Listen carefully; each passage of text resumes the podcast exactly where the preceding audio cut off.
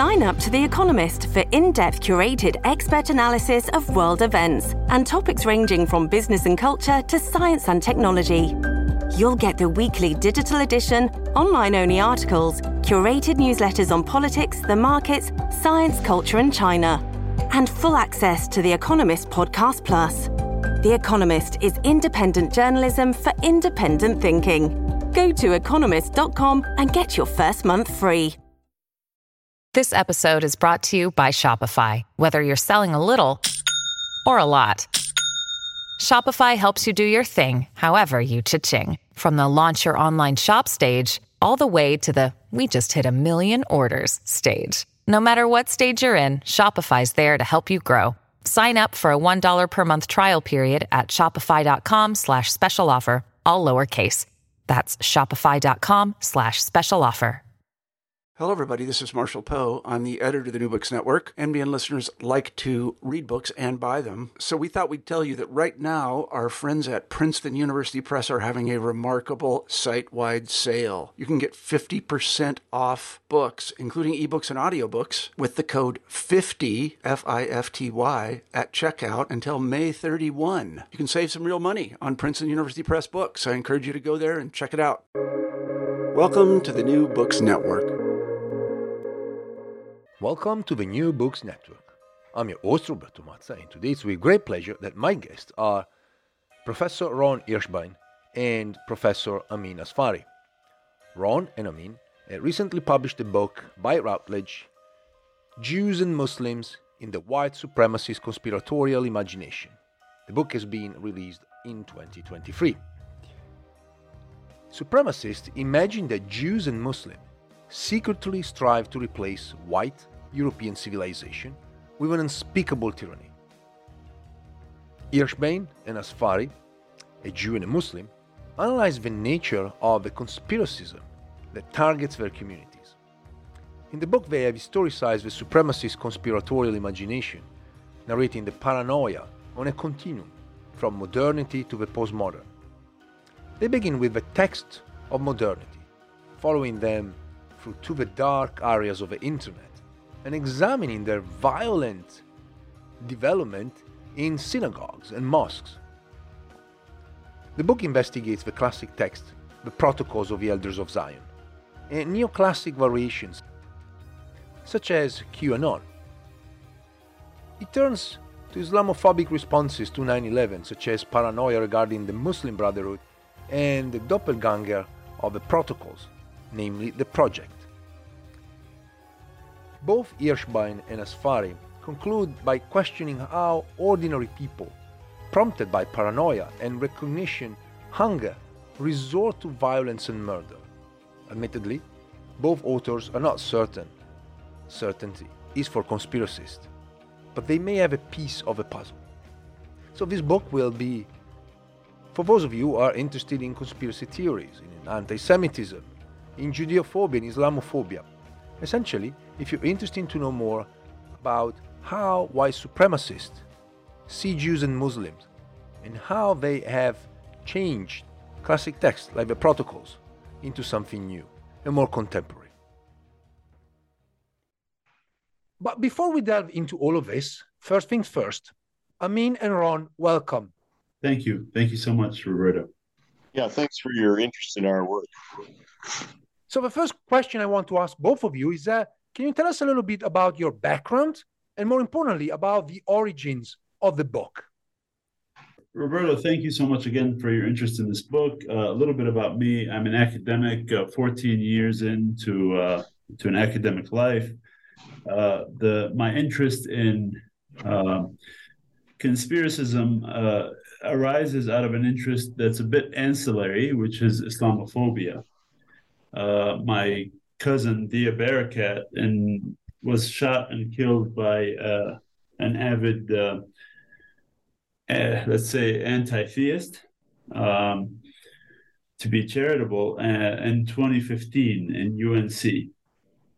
Uh, the news made national head uh, headlines and international headlines as well, and so I, I became curious: what what does it take for someone to be uh, so full of anger and rage and hostility toward a faith. typically we see, for example, people that are uh, upset about matters of race, phenotype, uh, differences that one can see. But uh, with respect to faith, it was a little bit more troubling. And so there I began to investigate Islamophobia. And um, Ron and I got to talking, and Ron is a longtime colleague and mentor. And he uh, suggested, look, uh, we're both uh, sort of stigmatized and endangered by the same template. Um, and that's what led to working on this project. And um, I'm grateful for the opportunity to talk about it here. So thank you so much. Uh, let me reinforce what my colleague Amina said. We're uh, we're very pleased uh, by your interest in our work. So just to be mercifully brief here about uh, my biography, I've uh, I've published quite a bit uh, in terms of um, politics and current events, and uh, been publishing in the uh, popular culture series. When I saw a request for a book on conspiracism, I of course thought about my friend and colleague Amin, who uh, knows more about Islamophobia, I'm sure, than he cares to and we decided to write decided to write a joint article about uh, conspiracies against Jews and Muslims. It turns out the same conspiratorial template, as we've argued in the book, is used against uh, both of our respective groups. So that led to uh, the current publication, which uh, which you've seen in terms of my own personal experience, I've uh, only experienced what I would call anti Semitism light. So happily, it's been a rather rare experience for me. The book is called Jews and Muslims in the White Supremacist Conspiratorial Imagination. So, That's my right. first question is very much about uh, can you tell us who these people are and what really white supremacy means? With respect to um, white supremacists today, uh, as opposed to white supremacists broadly speaking, white supremacists are people who are are fond of the idea of an ethno state, uh, who are not cognizant of the recent literature on race, um, ethnicity, and the like. These are people who value only the idea, not the reality uh, of whiteness um, the idea of whiteness as superior is one in which um, white civilization is superior to all others. Uh, it is one in which the modern world was constructed by and for whites. Uh, but the contemporary white supremacists are hidden in plain sight. Uh, they're hidden in plain sight because uh, they've removed the hoods of the Ku Klux Klan, uh, sort of the white supremacy of uh, long ago, for the suit and tie. These are the people who permeate websites. These are the people who permeate sort of the dark corners of the internet.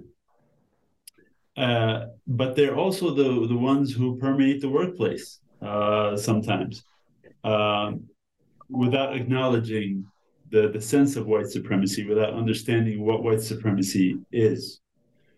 You know, one of the discussions I've had with my students when we talk about what, what white supremacy is, I say, okay, well, you've learned to write an essay, and the essay has a, a beginning paragraph, a body, a sort of an introduction, a body, and a conclusion. Uh, fundamentally, that's a white white supremacist uh, uh, uh, viewpoint. That that is a Western centric idea. That this is the way in which writing is to be done. So it really permeates everything that we do, and it goes unquestioned precisely because it's so deeply ingrained in everything that we do. All the other isms are often investigated uh, by academics and researchers and scholars. Uh, white supremacy is dormant, it, it, uh, but it, but it's always there. Um, these white supremacists are uh, sort of coming out of the woodworks uh, now with respect to Jews and Muslims. Um, in, in, a way that is peculiar because they view Jews and Muslims as uh, groups to be relegated to the margins of society while simultaneously wielding superhuman powers. So on the one hand, these are people that are that are other, that are less than, etc. On the other hand, they're overtaking Western civilization. They're undermining Western civilization and what is what they would believe is a sort of a white supremacist uh, uh, uh, hold on power. Um, but uh, there's much more to be said here, but I'll forego that for perhaps uh, later in the discussion.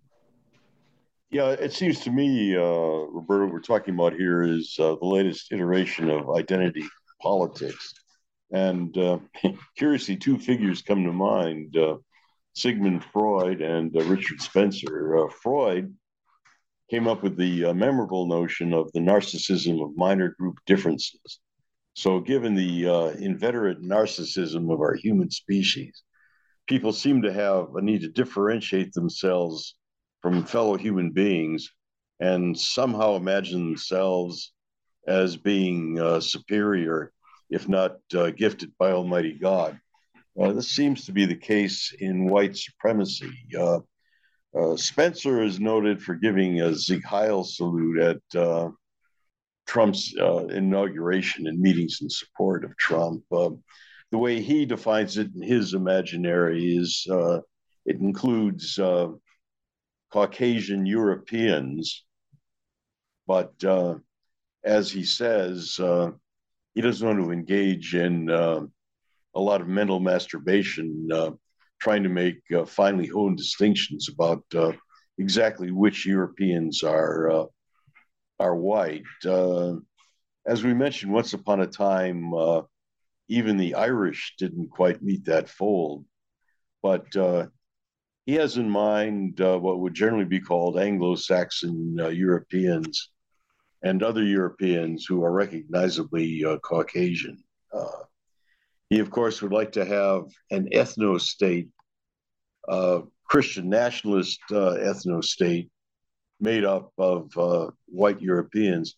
Uh, this notion used to be found in the fetid dregs of the internet, and now it's found in places like Fox News and during the Trump administration, during the halls of power in Washington, D.C. But this is largely an imagined uh, identity, and it's something endemic to uh, Christian nationalism.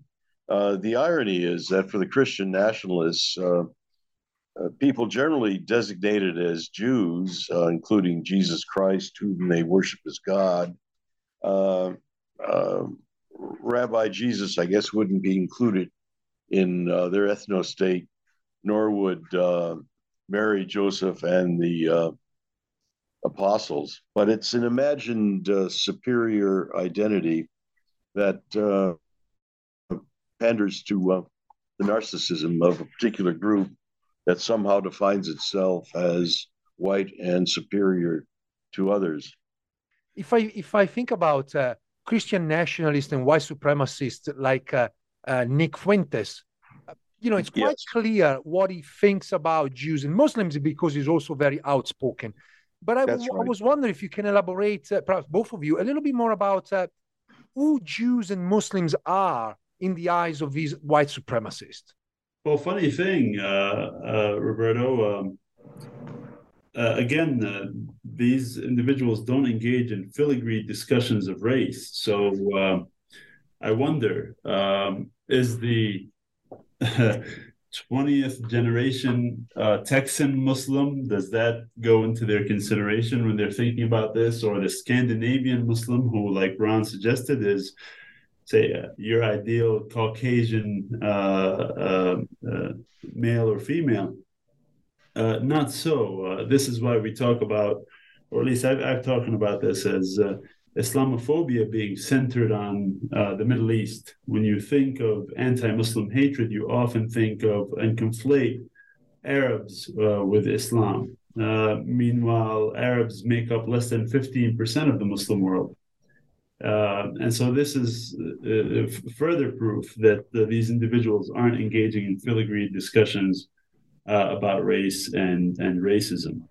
Um, the uh, said uh, Jews and Muslims are a reviled group in the eyes of these individuals, uh, reviled and uh, racialized, and that, that's a very important uh, uh, uh, point to make.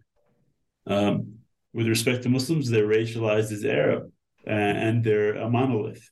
And when you ascribe to a group that is deemed a monolith, a particular set of traits, whether they're cunning like the Jew or violent like the Arab, uh, it becomes very easy to sort of talk about them in this way and to marginalize them further.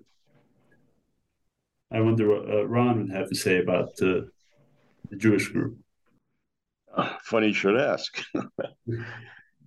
we stress in uh, in our book that uh, there's something imaginary about this. Supremacists don't have trouble imagining someone who's obviously Jewish in appearance, namely let's say a Hasidic uh, rabbi with um, particular uh, garb and uh, beard and so forth. But um, many Jews, so to speak, uh, can pass, uh, taken as rather uh, generic white Europeans, which, as Amin and I discovered in our research, isn't surprising given the European heritage genetics of Ashkenazi Jews. So the supremacists have to go to special trouble in order to uh, impose an otherness, a particular pernicious identity on us. Uh, in internet cant, uh, the use of three brackets before and after a name, uh, where the uh, person uh, alleges that this person is Jewish for example, with my name Hirschbein, it strikes many as uh, a Jewish name. Not all; it looks uh, German to a lot of other people too. But there would be three brackets before and three brackets after my name. Uh, the case of uh, Hitler, uh, apparently the uh, Nazi legions also had some trouble identifying Jews. So there were, of course, the yellow stars that were that were required. Uh, um, so the uh, the identity has to isn't obvious. It has to be superimposed. Uh, uh if if I can interject here, Ron, if I may, um, uh, Ron spoke of John Earnest talking about a Jewish essence uh, in his book that there's something uh, essential about them, and that's sort of the racialization process that takes hold with m- many of these folks. And the same holds true of uh, a very famous conspiracy, or an infamous rather conspiracy about Muslims, uh, Eurabia, uh, by right. Jill Littman. Yeah. In which she argues that Muslims are endowed with what she calls the jihad trait, a proclivity toward violence, um, but again, this to go back to another question you asked, uh, this is what we find particularly intriguing. Um, while they espouse that uh, these white supremacists espouse a hatred for Jews and Muslims, uh, we think that they really target phenotype. Uh, certainly that's the case with Muslims. Uh, consider the Canadian who ran over a Muslim family uh, would he have done the same had they been blonde haired, blue eyed Canadians who were Muslims in faith? And so, really, what, what it is, is it's a repackaged form of racism uh, under the pretext of Islamophobia and or Judaism. And again, the same holds true for a Jewish group. Uh, you know, Iran mentions Hasidic Jews who are readily identifiable by virtue of their externalities, their their dress and so forth. Um, but a Jewish uh, man or woman who appeared phenotypically white uh, wouldn't get the same hatred uh, if they didn't know their name, didn't know anything about them. So, really, there's nothing remarkable about Islamophobia or anti Semitism in the context of what's happening. Um, it, it is a repackaged form of racism premised on, I think, uh, an hatred of a phenotype that is not white. Yeah, in terms of the uh, phenotype, of course, that uh, it doesn't always work. Uh, therein, uh, the need for the yellow stars and the uh, bracketing. Uh, sure. Uh, in the introduction to our book, uh, we mentioned Hitler's attempt to come up with the Jewish phenotype. His propaganda minister, Joseph Goebbels, sponsored a contest to find a picture of the ideal Aryan baby. Hmm. And uh, curious turn of events, uh, Latvian Jews had their um, infant daughter entered into the contest, and uh, the uh, Nazi propagandists determined that um, this um, ethnically Jewish kid was the ideal Aryan child, and it uh, it was splashed all over uh, Nazi propaganda, I suppose, much to the uh, embarrassment of Goebbels and the uh, and the others. So it uh, it's definitely uh, an imaginary uh, construction. again, expressing this inveterate narcissism to somehow define a group and define yourself as a member of the group that somehow is uh, superior to your lessers. Before diving into the specific question of uh, your chapters, I, I have a question related to methodology. So, at the beginning of the book, you drew a sort of line between modern and postmodern conspiracism. And I was wondering if you can tell us a little bit more about uh, this and what does, does it mean? And also, I have a question about uh, uh, about the ways in which you see uh, conspiracy theories as theology. And I want to, you know, just uh, quote something here. You write uh, an all-encompassing meta-narrative, the account of a malevolent agency controlling the past and directing the future. And so I was wondering if you can also uh, tell us a little bit more about this idea of looking at conspiracy theories as theology. Uh, we got this. We got this idea from uh, very important study uh, from Princeton University Press by uh, Muirhead and Rosenblum, where they uh, make a distinction between the old fashioned conspiracism, the old conspiracy, and uh, the uh, new, uh, what we've called postmodern conspiracy. What we do is to, inspired by their need to historicize conspiracism, we begin with the uh, old style of conspiracism. Um, the most iconic piece would be, of course, uh, the Protocols of the Elders of Zion, which is uh, built upon uh, a theory, an elaborate theory of uh, Jewish essentialism, racism, and uh, elaborate plans to somehow dominate the entire world so it's based upon a theory and a tendentious search for uh, for evidence and so forth. Uh, the interesting thing about it, as we've argued, is that uh, it cannot be uh, falsified. There's um, no counterexample that would, uh, in any way, uh, discount this elaborate theorizing. let's call it theorizing some great stories, some grand narrative about uh, Jews. That's that's the modern uh, that's the modern style of uh, conspiracism. Uh, again, vis-a-vis uh, the protocols of the elders of Zion, but um, you won't find that much much of that on the uh, internet these days. who likes to read that sort of grand theorizing is boring in order now to uh, to get fame and we'd like to think misfortune. Uh, uh, the conspiracists have, by and large, at least on the internet, reverted to what we call postmodern conspiracy. And there, the idea is not to be a theologian who has some some grasp of how history works and how history is going to end. The idea there is to simply be an entertainer, to come up with the most uh, cringeworthy uh, memes and slurs about Jews and Muslims. And that's how you gain uh, fame and glory these days on the uh, postmodern internet. Uh, which is not to say that uh, the old fashioned uh, conspiracism has faded into obscurity. What's happened is the old-fashioned kind, uh, namely, uh, say the protocols, has been uh, deconstructed, uh, dismembered into uh, fragments, uh, and the the more entertaining, the more cringeworthy, the more fame conspiracist gets. our contribution is how this has been uh, gamified. Uh, it's been turned. A lot of these people uh, were formerly on internet sites.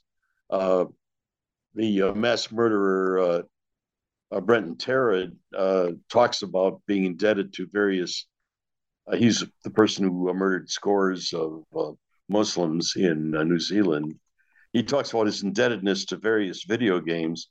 So as we tune into the internet, and uh, we find them bragging about uh, who gets the highest kill score. And uh, Earnest was uh, up to the challenge. He was trying to get the highest kill score. And this is based much more on uh, gamification and uh, bizarre entertainment than it is on any attempt at a robust theory. Um, if I can add something briefly with respect to your the second portion of your question, Roberto, about uh, theology, uh, and I'm sure my colleague Ron can contribute more, but um, we do think that there's a sense of uh, theology in the postmodern conspiracism, in that people get to revel in the in the revelations. That is to say, they get to be a part of uh, the doomsday scenario. They know uh, what's likely to happen. Uh, they and they alone uh, hold the keys to the future, and it's an uncertain future, and they get to play a role in it. So, unlike the uh, the prophets of old uh, and the scriptures, you know, who we can read about, well, yeah, that's sort of boring. And now I get to be the prophet, and I get to live in the in these very interesting times, and I get to to play the main role again uh, uh, paying heed to both uh, gamification in the sense that you get to play in this in this new game. Uh, and to theology in that you know something others don't. So it's a deep sense of narcissism as well, uh, psychologically speaking.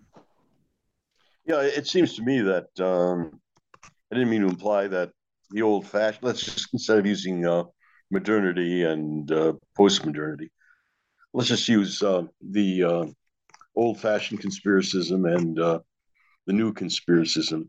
Uh, this is not to suggest that the, uh, as Amin seems to imply, that the old-fashioned conspiracism has disappeared.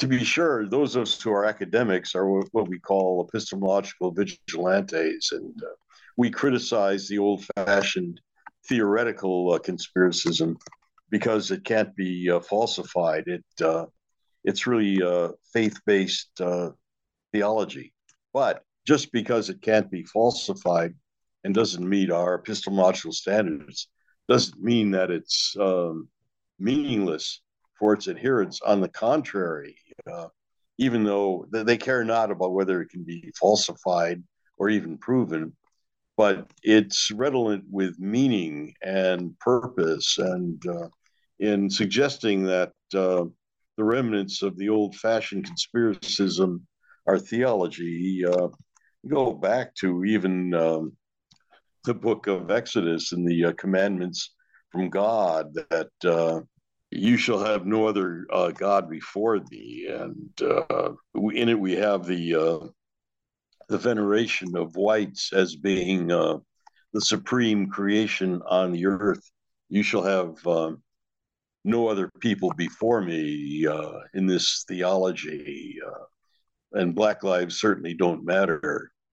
And as Amin was suggesting, uh, these uh, old fashioned conspiracists, which uh, still prevail to some extent, see themselves as Gnostics. They have uh, special knowledge, unlike the sheeple who somehow are clueless and hopelessly brainwashed and they have, uh, of course, an account of evil uh, in uh, theologic terms, what theologians would call a theodicy, that evil is explained by the uh, inevitable machinations of Jews and Muslims. So it does have a strong theologic uh, component. But um, in my view, and um, maybe I depart somewhat from Amin in this, uh, the uh, the latter day conspiracists who uh, are on the internet uh, are rather indifferent toward that. They would think that sort of thing is for normies, and uh, their project, uh, their calling is to be uh, entertainers and uh, to get internet fame with their memes and and slurs.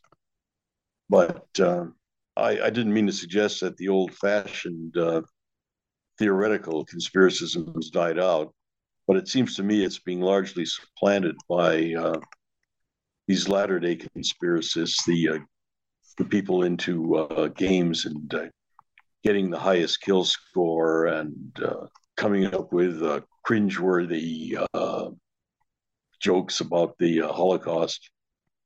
this is how they get their fame, not so much by being Gnostics.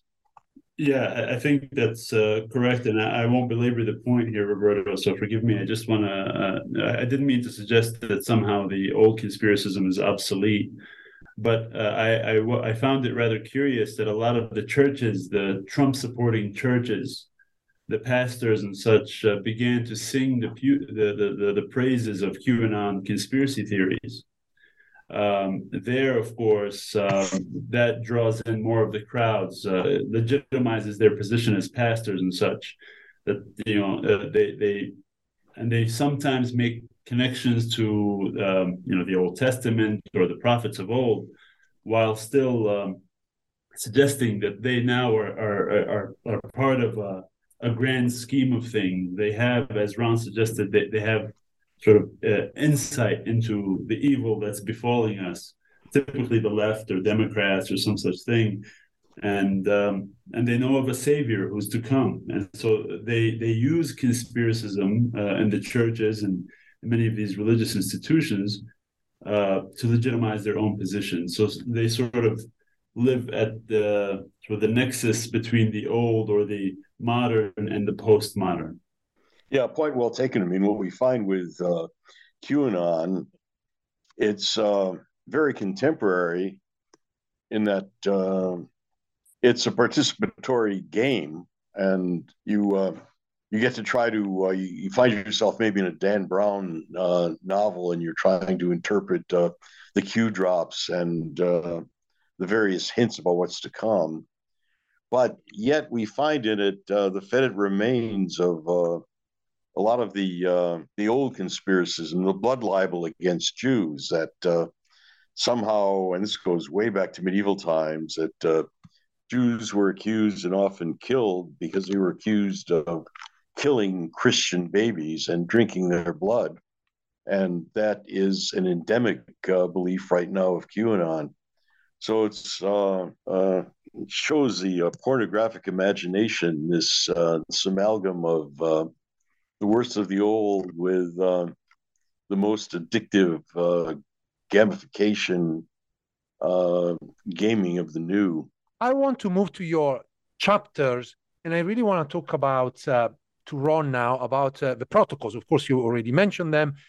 I just wanted to ask you something. Given the fact that the, the protocols and other conspiracies really gained the front seat uh, in American politics obviously we saw them becoming much more prominent after 2016 uh, first during the campaign and after the election of donald trump uh, to the presidency i was wondering if you can give us a sense of how the protocols of the elderly of zion changed and i really like that in the book you're talking about the protocols 2.0 and then later on even to 3.0 so i was wondering if you can trace for us uh, this kind of uh, path taken by the protocols, how they, how they changed from the originals to the 2.0 and then to the 3.0, which basically brings us to QAnon that you already mentioned. Well, the protocols, uh, uh, except for the true believers, are regarded as pernicious forgery. Uh, are um, initial reviewer suggested that we needed to do some more work and talking about the origins of the uh, protocols of the Elders of Zion. Uh, uh, the protocol, it might be well here to uh, very quickly mention the theme of the uh, protocols. The idea is that there's a, a, a, cabal of Jewish elders who have for centuries plotted how to eliminate non Jews, Gentiles, and to rule the world, and that eventually uh, some descendant of uh, the house of David, of King David, would come to uh, to be the ultimate ruler of the world, and uh, genitals, uh, genitals, interesting Freudian slip, Gentiles, Gentiles would be uh, shamelessly suppressed, if not and not eliminated. Uh, there's considerable scholarly ink spilt about uh, the origins of the forgery, and as Hannah Arendt said, um, everyone seems to know that it's uh, not everyone, but uh, those uh, most scholars seem to know that it's a forgery, but uh, its origins are rather unclear. Some people think it originated from paranoia from the Zionist conference held toward the end of the 19th century uh, the giveaway for the forgery was that uh, various investigative uh, reporters and various scholars found that uh, it was based, it was uh, constructed on uh, not only on ancient libels, but on two 19th century novels, which depicted a Jewish conspiracy meeting in a Prague cemetery to plan the domination of the world. So the idea there is that, uh, and this is what's rather bizarre about it, uh, that uh, Jews who constitute uh, a large and diverse, and I can testify, very contentious group, that uh, they have somehow gotten together to plan the uh, destruction of Christendom, the, the Western world, and have plans for world uh, domination. Uh, this theme, of course, uh, gets uh, transmitted. Uh, uh, me very cleverly came up with this idea of labeling it Protocols 2 and Protocols 3. Books such as the Turner Diaries, which apparently um, motivated the destruction of the federal building in Oklahoma City. Uh, uh, that contains the same theme about uh, Zionist uh, dominated uh, government, which is somehow uh, taken over. And of course, the Turner Diaries, which depict Jews confiscating guns and trying to arrange their domination of the world. And the uh, iteration, as you were suggesting, protocols three in uh, in QAnon, uh, our research indicates in the QAnon sites that uh, these sites are re- uh, replete with uh, Jew hatred, and the idea that again Jews somehow have instituted this blood libel and have nothing better to do than to want to dominate the world, probably through the deep state. But one day, and this is where the religious element is in, uh, there's a great redeemer, uh, Donald Trump, will arrange the execute of the uh, malefactors and institute uh, an even greater America. So, uh, like the 19th uh, century zombies in the literature, the we're still haunted by the uh, the zombies from the uh, protocols of the uh, elders of Zion. Ron, I have a question about the protocols. I mean, obviously, the protocols were very popular in the 1930s in America, and I can think of Henry Ford, the America's exactly. first committee.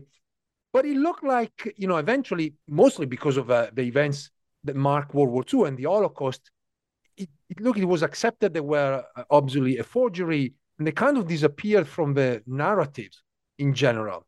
But it, it, it, seems that QAnon, at least it seems to me, that QAnon has resurrected them somehow. And I was wondering if you could perhaps speak a little bit more about this relationship between the protocols, QAnon, and anti Semitism. I mean, obviously, there's QAnon hates the Jews somehow, but I was wondering if you can clarify what's the relationship between QAnon, you know, anti Semitism, and the protocols. Well, again, uh, I don't have a specific reference in your book, but uh, uh, various scholars have archived uh, some of the QAnon postings, and uh, I think they found thousands of uh, QAnon postings that uh, express uh, Jew hatred.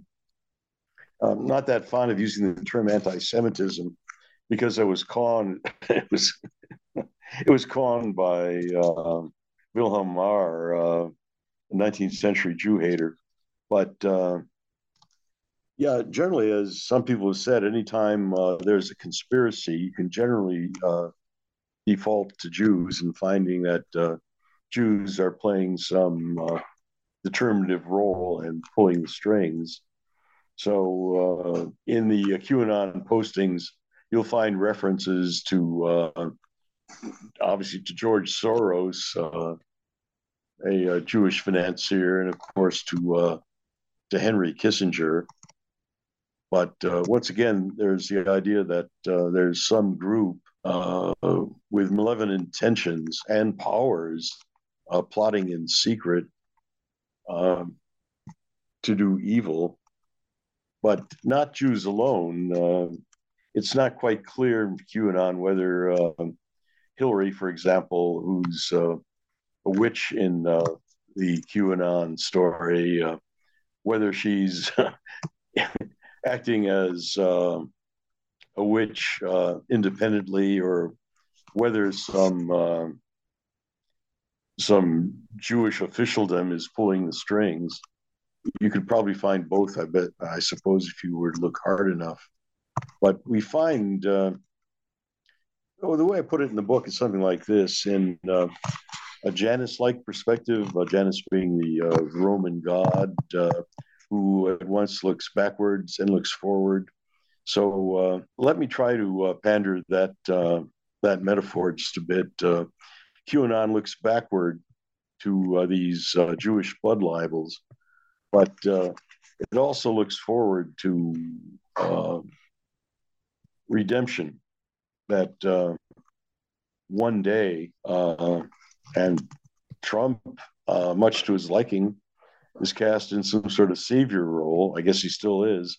That one day Trump will return and justice will be done. The uh, deep state will be eliminated and uh, Hillary and her uh, minions will be executed. So uh, QAnon doesn't build. It's unlike the protocols. It, it doesn't build a uh, a, cons- a consistent, seamless theory about Jews but what would a conspiracy be without any mention of Jews and Jewish uh, machinations? I don't know. Is this responsive to your uh, question?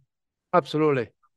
And I just want to say that uh, uh obviously a, a, conspiracy without the Jews is probably not a real conspiracy. But now moving to Amin, I really want to ask about uh, uh, Muslims, or actually better saying the Muslim Brotherhood, because it seems that the imagination of conspiracists actually it's the Muslim Brotherhood the real problem. So can you trace for us a sort of a, you know, what is the real Muslim Brotherhood and what is the imagined uh, Muslim Brotherhood in the eyes of a, a conspiracist?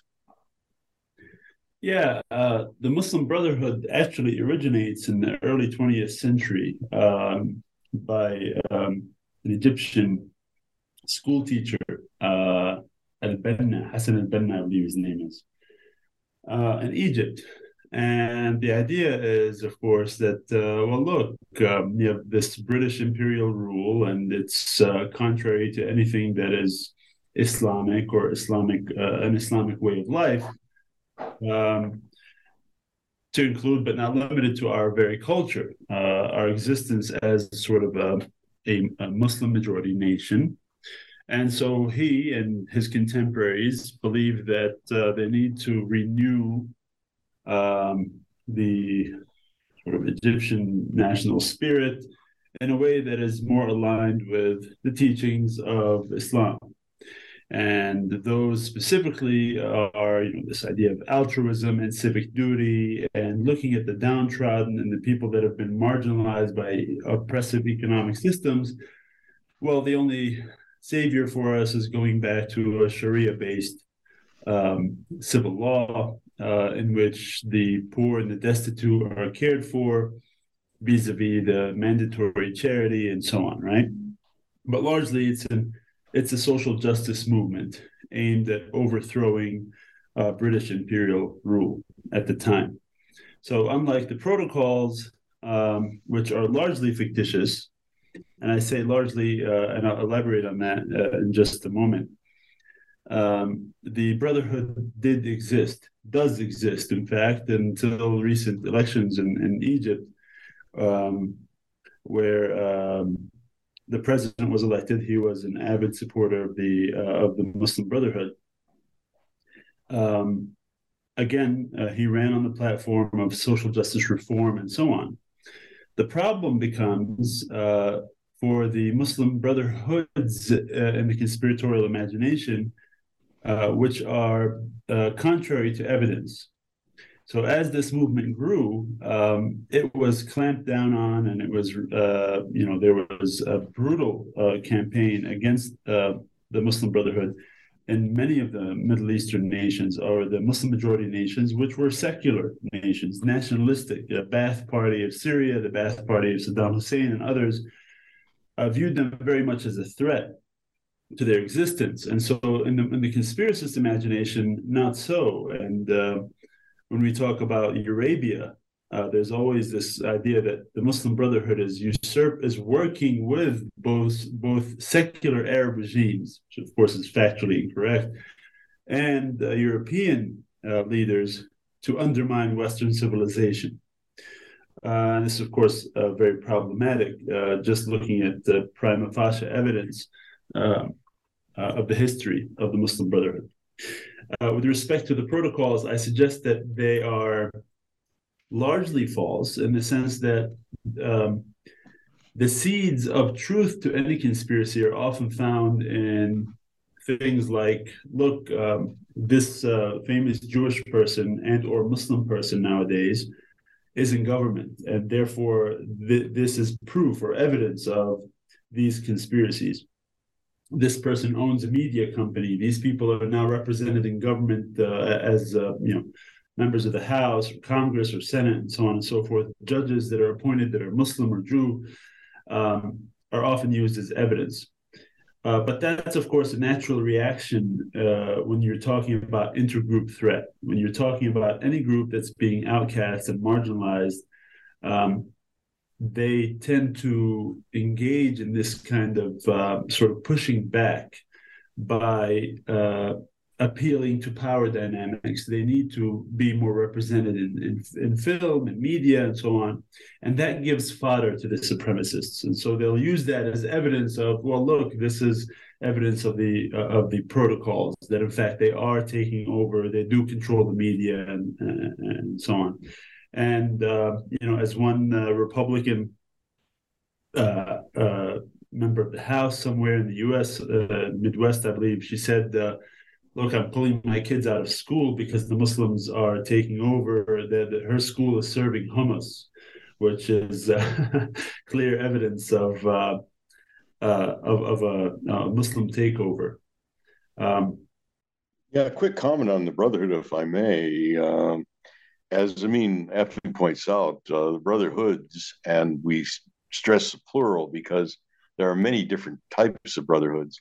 They do exist in faraway places with strange sounding names, but uh, we have some all American paranoia that somehow the uh, brotherhood is a fifth column. Uh, uh, the brotherhood is uh, in cells in the United States, metastasizing and corrupting and necrotizing the uh, body politic. What we argue in the book is that uh, the uh, fraternal uh, brotherhood, to the extent that it exists in the United States, has no more power to determine domestic or foreign policy than the Elks Club or the Rotary Club or the Lions Club. It uh, it's a prime example of um, good old American style uh, paranoia, as uh, Hofstadter, uh, Hofstadter mentioned in his uh, uh, iconic uh, long ago book.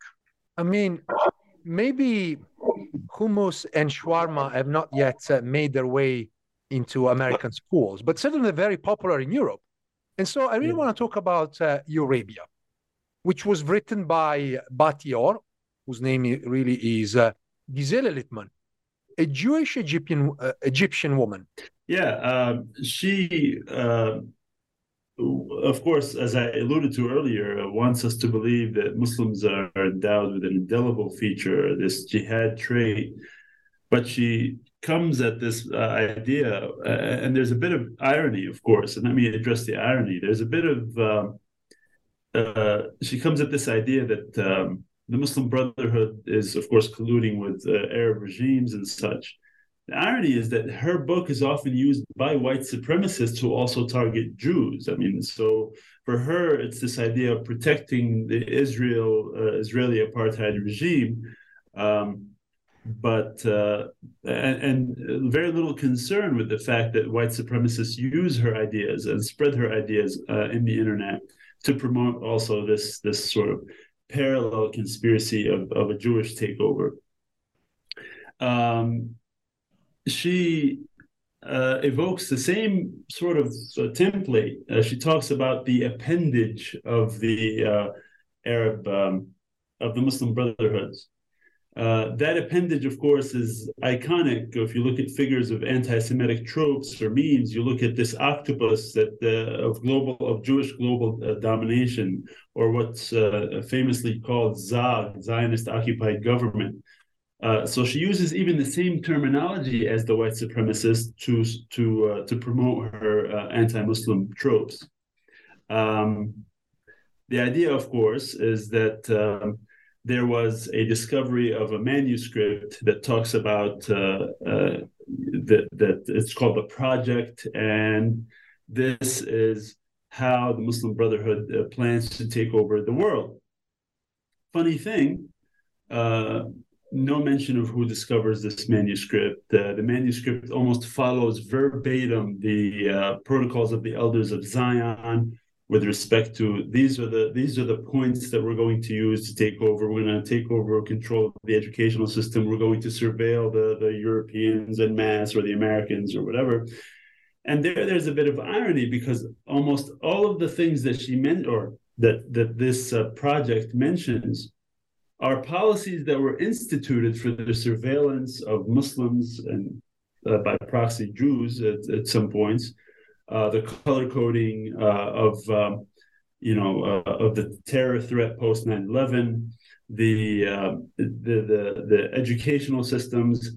If you look at some of the programs about uh, compulsive assimilation practices in the West, um, pre and post 9-11 um, this idea of changing a, an educational system to make people more western centric to make them more american to assimilate them forcibly um, so these ideas are taken directly from uh, the actual practices that are, and policies that have been uh, put in place in the United States and elsewhere. Uh, and there's no specifics that are ever mentioned. So there are no specific ways that these uh, the supposed Muslim Brotherhood is going to achieve their goals. They're just um, placed there as bullet points, headers to uh, to really instill a sense of paranoia, not so much uh, a strategic plan in any meaningful sense of the word. Um, so we, I question, of course, this idea that uh, is it is it really about uh, instilling fear of the other, uh, perpetuating Islamophobia, uh, or is it a fact-based um, document? And I would I would uh, counter that it's in fact the former and not not the latter you know, looking back on uh, this discussion, uh, if not our entire book and research, still haunted by a rather harrowing question: where do these ideas come from? What is the origin of this imagination? We start the book with this quote from Latin, uh, "Quia credo absurdum." The more absurd, the more believable. Uh, it would be understandable if some of these conspiracists got these ideas about Jews and Muslims from actual very unfavorable uh, contact with Jews and Muslims. For example, uh, well, yeah, uh, the Jewish uh, Defense League came after me and uh, they beat the uh, the hell out of me, or they they trashed my church, or I was a soldier in the Greater Middle East, and there I saw some of my buddies in Iraq killed by Muslims but there's none of that at all. What we find, uh, again, and this is what we've called the uh, postmodern conspiracism, uh, this seems to be largely not a product of uh, personal contact and actual experience.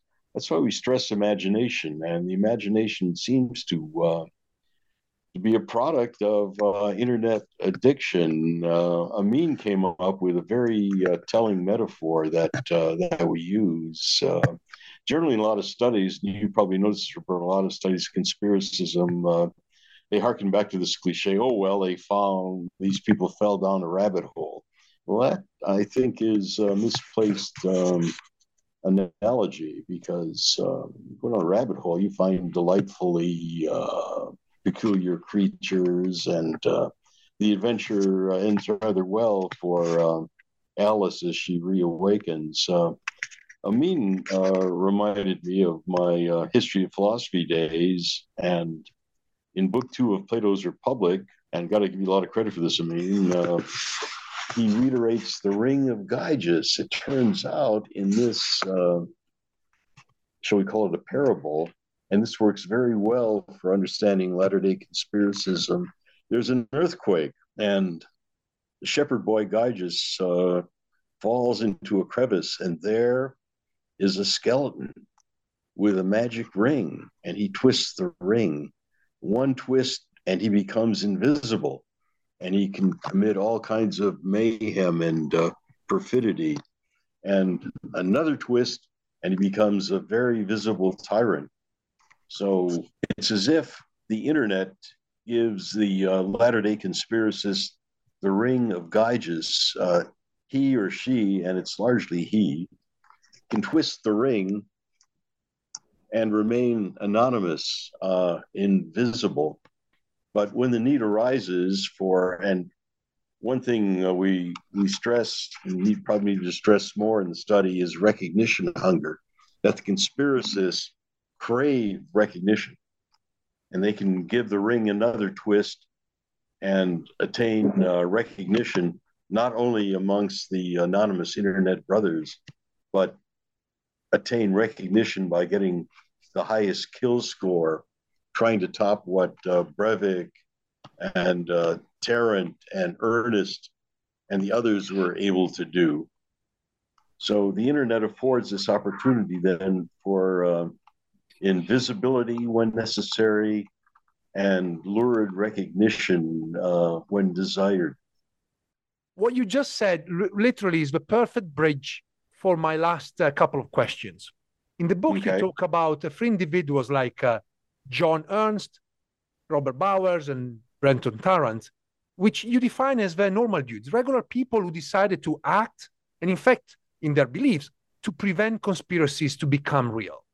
And I was wondering if you, you know, can tell us a little bit more about these individuals, uh, you know, and also talk about the question of the of the manifesto. On one end, it looks like uh, they're acting in order to stop a conspiracy. But when we really look into uh, what they believe, is that it looks like they're more uh, seeking attention than really fighting for a cause. Well, what are we to make of uh, their manifestos? Um, in the first place, if these people were really sincere zealots and they wanted nothing more than to uh, kill Jews and Muslims, or at least to uh, ignite a civil war, you would think that they would want to work anonymously. They wouldn't want to get caught. But uh, they are obsessed, uh, it seems to me, getting narcissistic nutrients. Uh, and Tarrant uh, maybe is um, the most uh, odious example. not only to decide to to video his mayhem in uh, two mosques in New Zealand. He wanted to have uh, a post massacre uh, celebration of it narrated with music. How much do these people, and I, am still bothered by that question, uh, do these people sincerely uh, entertain the uh, hatred of Jews and Muslims that they profess? Or are they simply craving uh, recognition hunger? Or could it be some combination of the two? Or do they know themselves? So I can't I haven't fully resolved that question in my mind. Uh, actually, it was the sociologist Durkheim who talked about uh, getting back to religion again. Uh, religion is uh, the worship of your group, uh, wanting to have recognition of your group, uh, wanting to give your group some almost supernatural virtue and fame.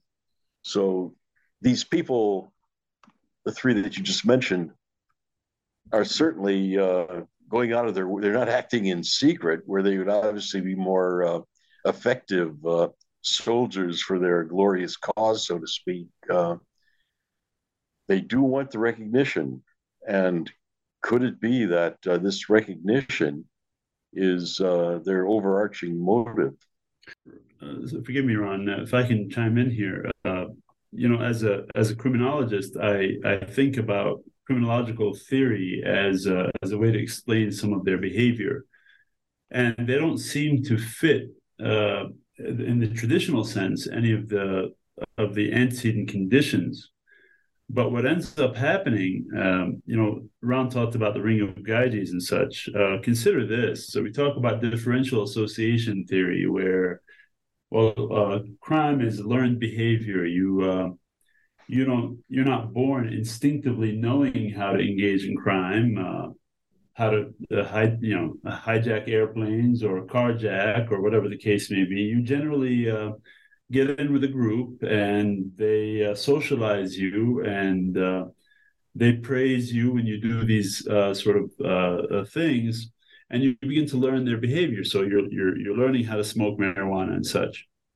Well, uh, in the case of John Earnest, for example, in San Diego, uh, playing renditions of Chopin and being a nursing student, uh, where does he actually get in with the group other than the internet? The internet becomes the right. qualitative difference here.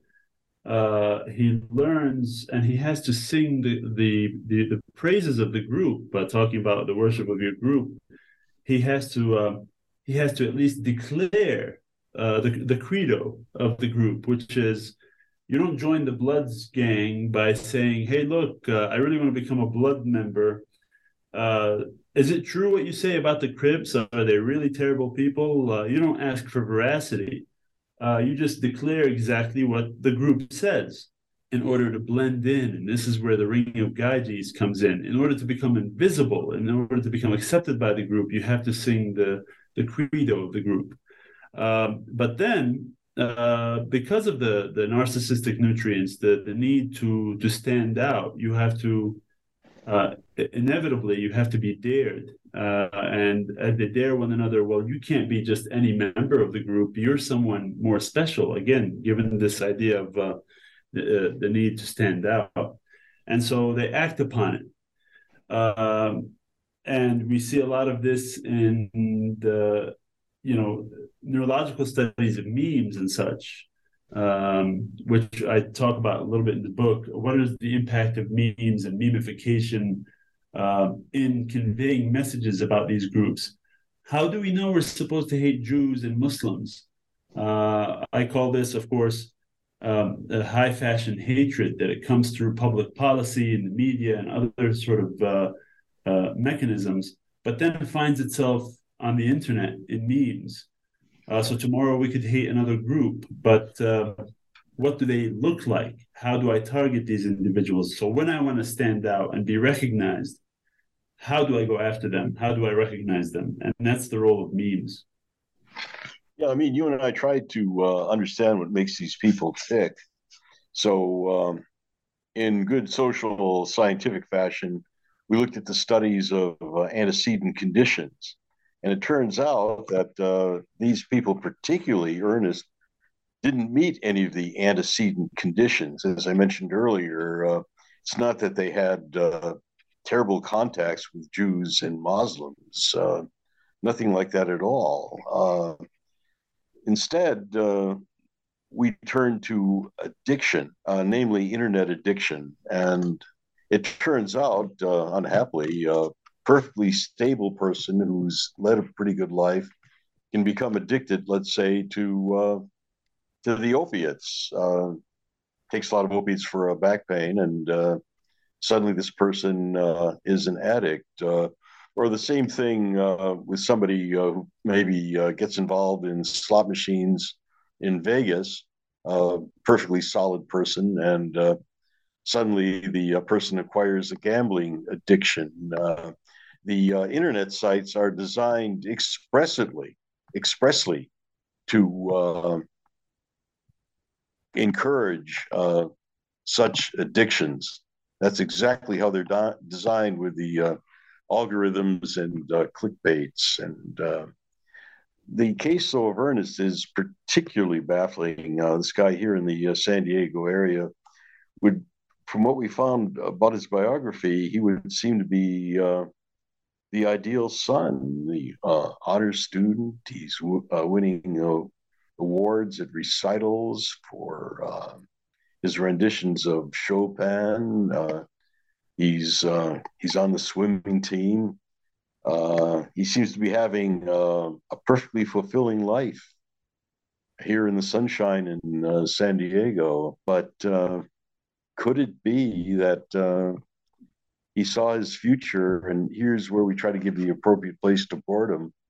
That it seemed like a rather boring, uneventful life, and he fell through the crevice and acquired the ring of Gyges, and uh, he wanted something more, something uh, really thrilling and exciting. And uh, suddenly, uh, he would be uh, gaining uh, fame and glory by winning this ultimate video game, a game played for the highest stakes. so this same individual who played Chopin so beautifully, also fantasized in his manifesto his manifesto about uh, killing Jews and Muslims with a flamethrower. Uh, was this for the uh, personal glorification, for acceptance in his group? Uh, caveat: uh, We're not certain about what made these people tick. Uh, certainty is for conspiracists um, not for us. And uh, we're not just being um, uh, modest here, saying that uh, maybe at best we uh, contribute a little piece of the puzzle here that can inspire some further research. But uh, in the final analysis, uh, it's hard to be certain about what would make some somebody's ideal son like John Earnest, what would make someone like that tick.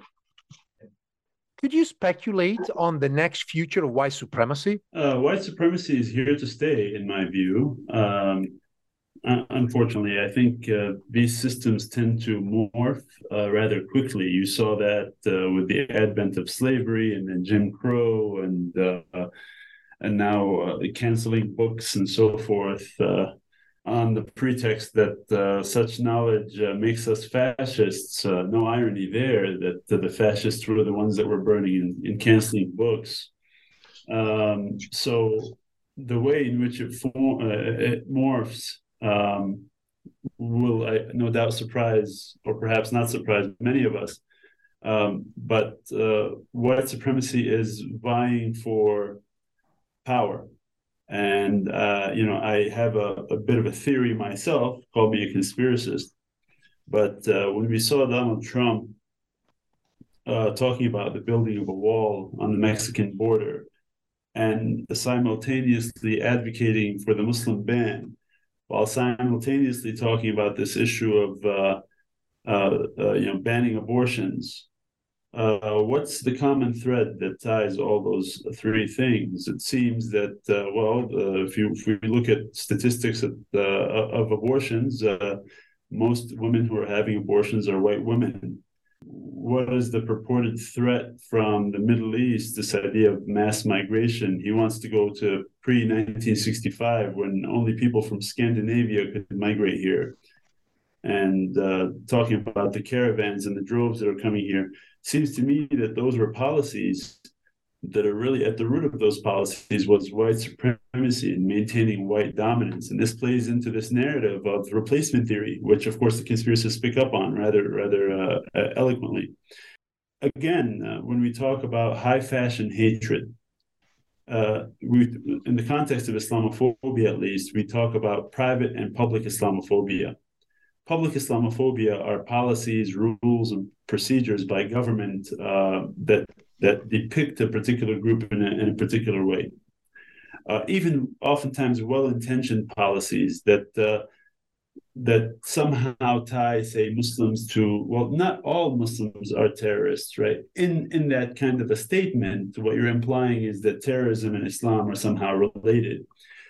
And, and those kinds of policies often find their way down. That's the only sort of trickle down theory that I believe in uh, the idea that uh, these kinds of uh, public Islamophob- Islamophobic policies tend to inflame the private Islamophobia of individuals, acting perhaps out of fear of intergroup threat, out of replacement, or whatever the case may be. And, and as Ron eloquently put it, uh, we're not certain why individuals act. Certainly, everyone is subservient to these kinds of messages. Why is it then that a few people act?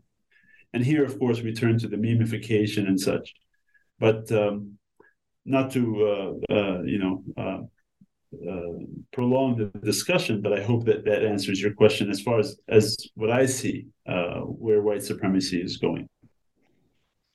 Yeah, in my view, supremacists and uh, their conspiracism will not be a thing of the past. It seems to me it appeals to two sectors in uh, American society and maybe others. Uh, as economic conditions and inflation uh, continue to undermine the uh, condition of ordinary people, there's going to be a search for somebody to blame.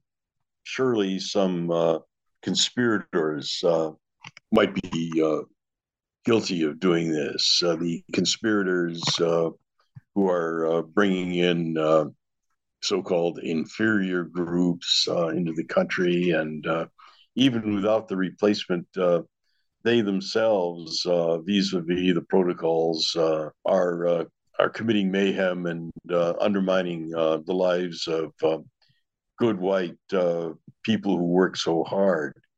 So it would appeal to, and indeed it does, to people who find their economic conditions, their lives undermined uh, particularly if uh, they want to feel that uh, they're in sacred white spaces and they're uh, superior to uh, to other people.